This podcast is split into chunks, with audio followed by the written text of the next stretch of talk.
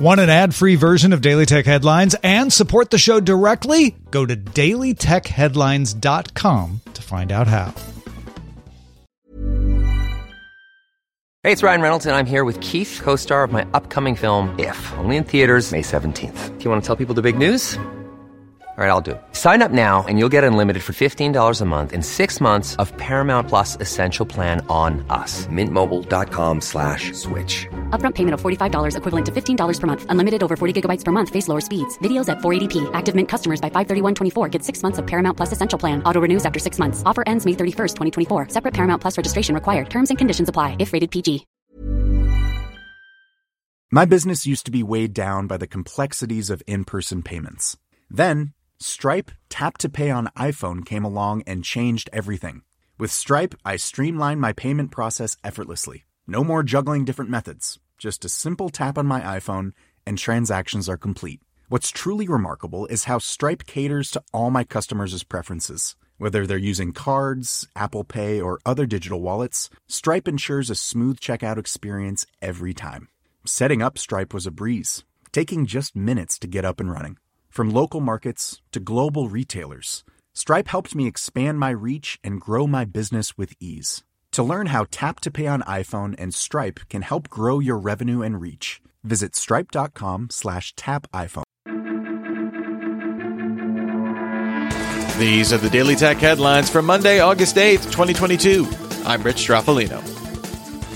Baidu's autonomous ride-hailing unit Apollo Go received permits to offer driverless commercial robotaxi service in Chongqing and Wuhan. Apollo Go already received permits to offer driverless ride-hailing service in Beijing, but not commercial service. They can just give free rides. Service will be limited to specific time windows in designated zones, with Apollo Go operating a five-vehicle fleet in each city. Bloomberg sources say India will seek to ban Chinese smartphone makers from selling devices cheaper than twelve thousand rupees in the country, roughly one hundred fifty U S dollars. According to the analysts at Counterpoint, smartphones under one hundred fifty dollars accounted for a third of India's sale volume in Q two twenty twenty-two, with Chinese companies making up eighty percent of those shipments. Bloomberg estimates that Xiaomi smartphone shipments could fall eleven to fourteen percent under such a ban.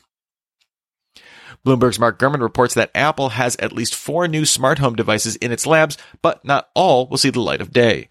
This includes a higher-end HomePod using the S eight chip from the Apple Watch and an updated HomePod Mini. In terms of new device categories, Gurman also reports on a kitchen device that combines an iPad and a speaker, and a device that combines an Apple T V, camera, and HomePod aimed at living rooms. Gurman believes one of these devices will launch by late twenty twenty-three or early twenty twenty-four. Meta released BlenderBot three to the public at blenderbot.ai slash chat. BlenderBot three was built on Meta's large language model, similar to G P T three. While it was trained on large text, it can also access the internet to find more information on specific topics. All data collected during its public operation will be published for use by A I researchers. Meta is also testing a standalone live streaming platform for influencers called Super, similar to Twitch. A few hundred influencers are on the platform and will keep one hundred percent of revenue generated from it for the time being.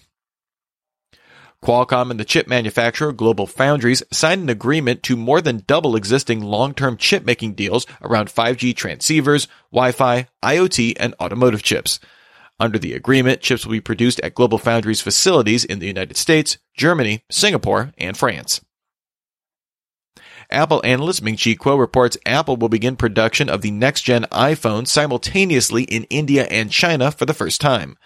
Kuo claims recent acceleration of iPhone fourteen production plans in India is due to potential geopolitical impacts on its supply chain. Late last month, Indonesia blocked several websites for failure to register as an electronic systems operator in the country. Indonesia's communications ministry reopened access to PayPal, Yahoo, and Valve after each registered with the regulator. Epic Games and E A's Origin service remain blocked in the country. The Bank of Thailand says it's ready to start testing its retail digital currency later this year and expects the test to run through the middle of twenty twenty-three. Around ten thousand retail users will take part in the test in a limited area. Meanwhile, in China, banks in two more cities have started to issue loans in digital yuan. As of this May, more than four point five million commercial outlets in China accept digital yuan. Google filed two lawsuits against Sonos in the United States District Court for the Northern District of California, claiming infringement on seven patents. One case focuses on patents with activation word detection and wireless charging. The other involves how groups of speakers respond to voice inputs. Google plans to file similar lawsuits with the U S International Trade Commission in an attempt to ban imports on infringing products. Sonos won a U S I T C case in January, which found that Google violated its patents on multi-room speaker tech. Netflix currently offers access to a catalog of twenty-four mobile games to subscribers, including some licensed tie-in games to Netflix original programming. The analysts at Apptopia report that these games have been downloaded a total of twenty-three point three million times, with an average of one point seven million daily users. The company plans to expand its game catalog to fifty titles by the end of twenty twenty-two. Sources speaking to Igor's Labs, formerly known as Tom's Hardware Germany, report that at least one Intel board partner stopped production of Intel Arc G P Us completely due to quality concerns. To date, desktop Arc G P Us have only been available in China. However, Video Cards reported that the French retailer Bollinger listed an Acer Nitro gaming P C with an Intel Arc A three eighty G P U, the first available in Europe. It's listed as shipping October eighth.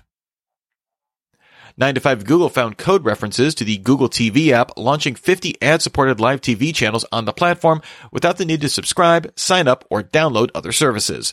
A graphic in the app shows A B C News Live, Hallmark Movies, Wu-Tang Collection T V, and C B S News among the channels included.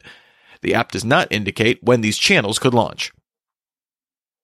According to Instagram head Adam Mosseri, in a week or two, the platform will begin testing letting users post photos with a tall nine by sixteen aspect ratio.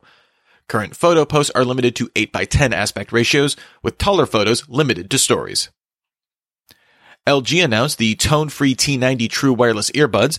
These include Dolby head tracking with a bacteria-killing U V nano charging case that can also act as a Bluetooth transmitter for wired audio sources. It ships in September, although no word on pricing. And finally, Fitbit will end support for syncing devices with a P C or Mac through Fitbit Connect on October thirteenth. Users can still sync fitness data with a phone. Synced music will continue to play on devices, and users can transfer music to a watch through the Deezer and Pandora apps. Remember, for more discussion of the tech news of the day, subscribe to Daily Tech News Show at daily tech news show dot com. You can find show notes and links to all these headlines there as well. Thanks for listening. We'll talk to you next time. And from all of us here at Daily Tech Headlines, remember, have a super sparkly day. My business used to be weighed down by the complexities of in-person payments. Then, Stripe Tap to Pay on iPhone came along and changed everything. With Stripe, I streamlined my payment process effortlessly. No more juggling different methods. Just a simple tap on my iPhone and transactions are complete. What's truly remarkable is how Stripe caters to all my customers' preferences. Whether they're using cards, Apple Pay, or other digital wallets, Stripe ensures a smooth checkout experience every time. Setting up Stripe was a breeze, taking just minutes to get up and running. From local markets to global retailers, Stripe helped me expand my reach and grow my business with ease. To learn how Tap to Pay on iPhone and Stripe can help grow your revenue and reach, visit stripe dot com slash tap iPhone.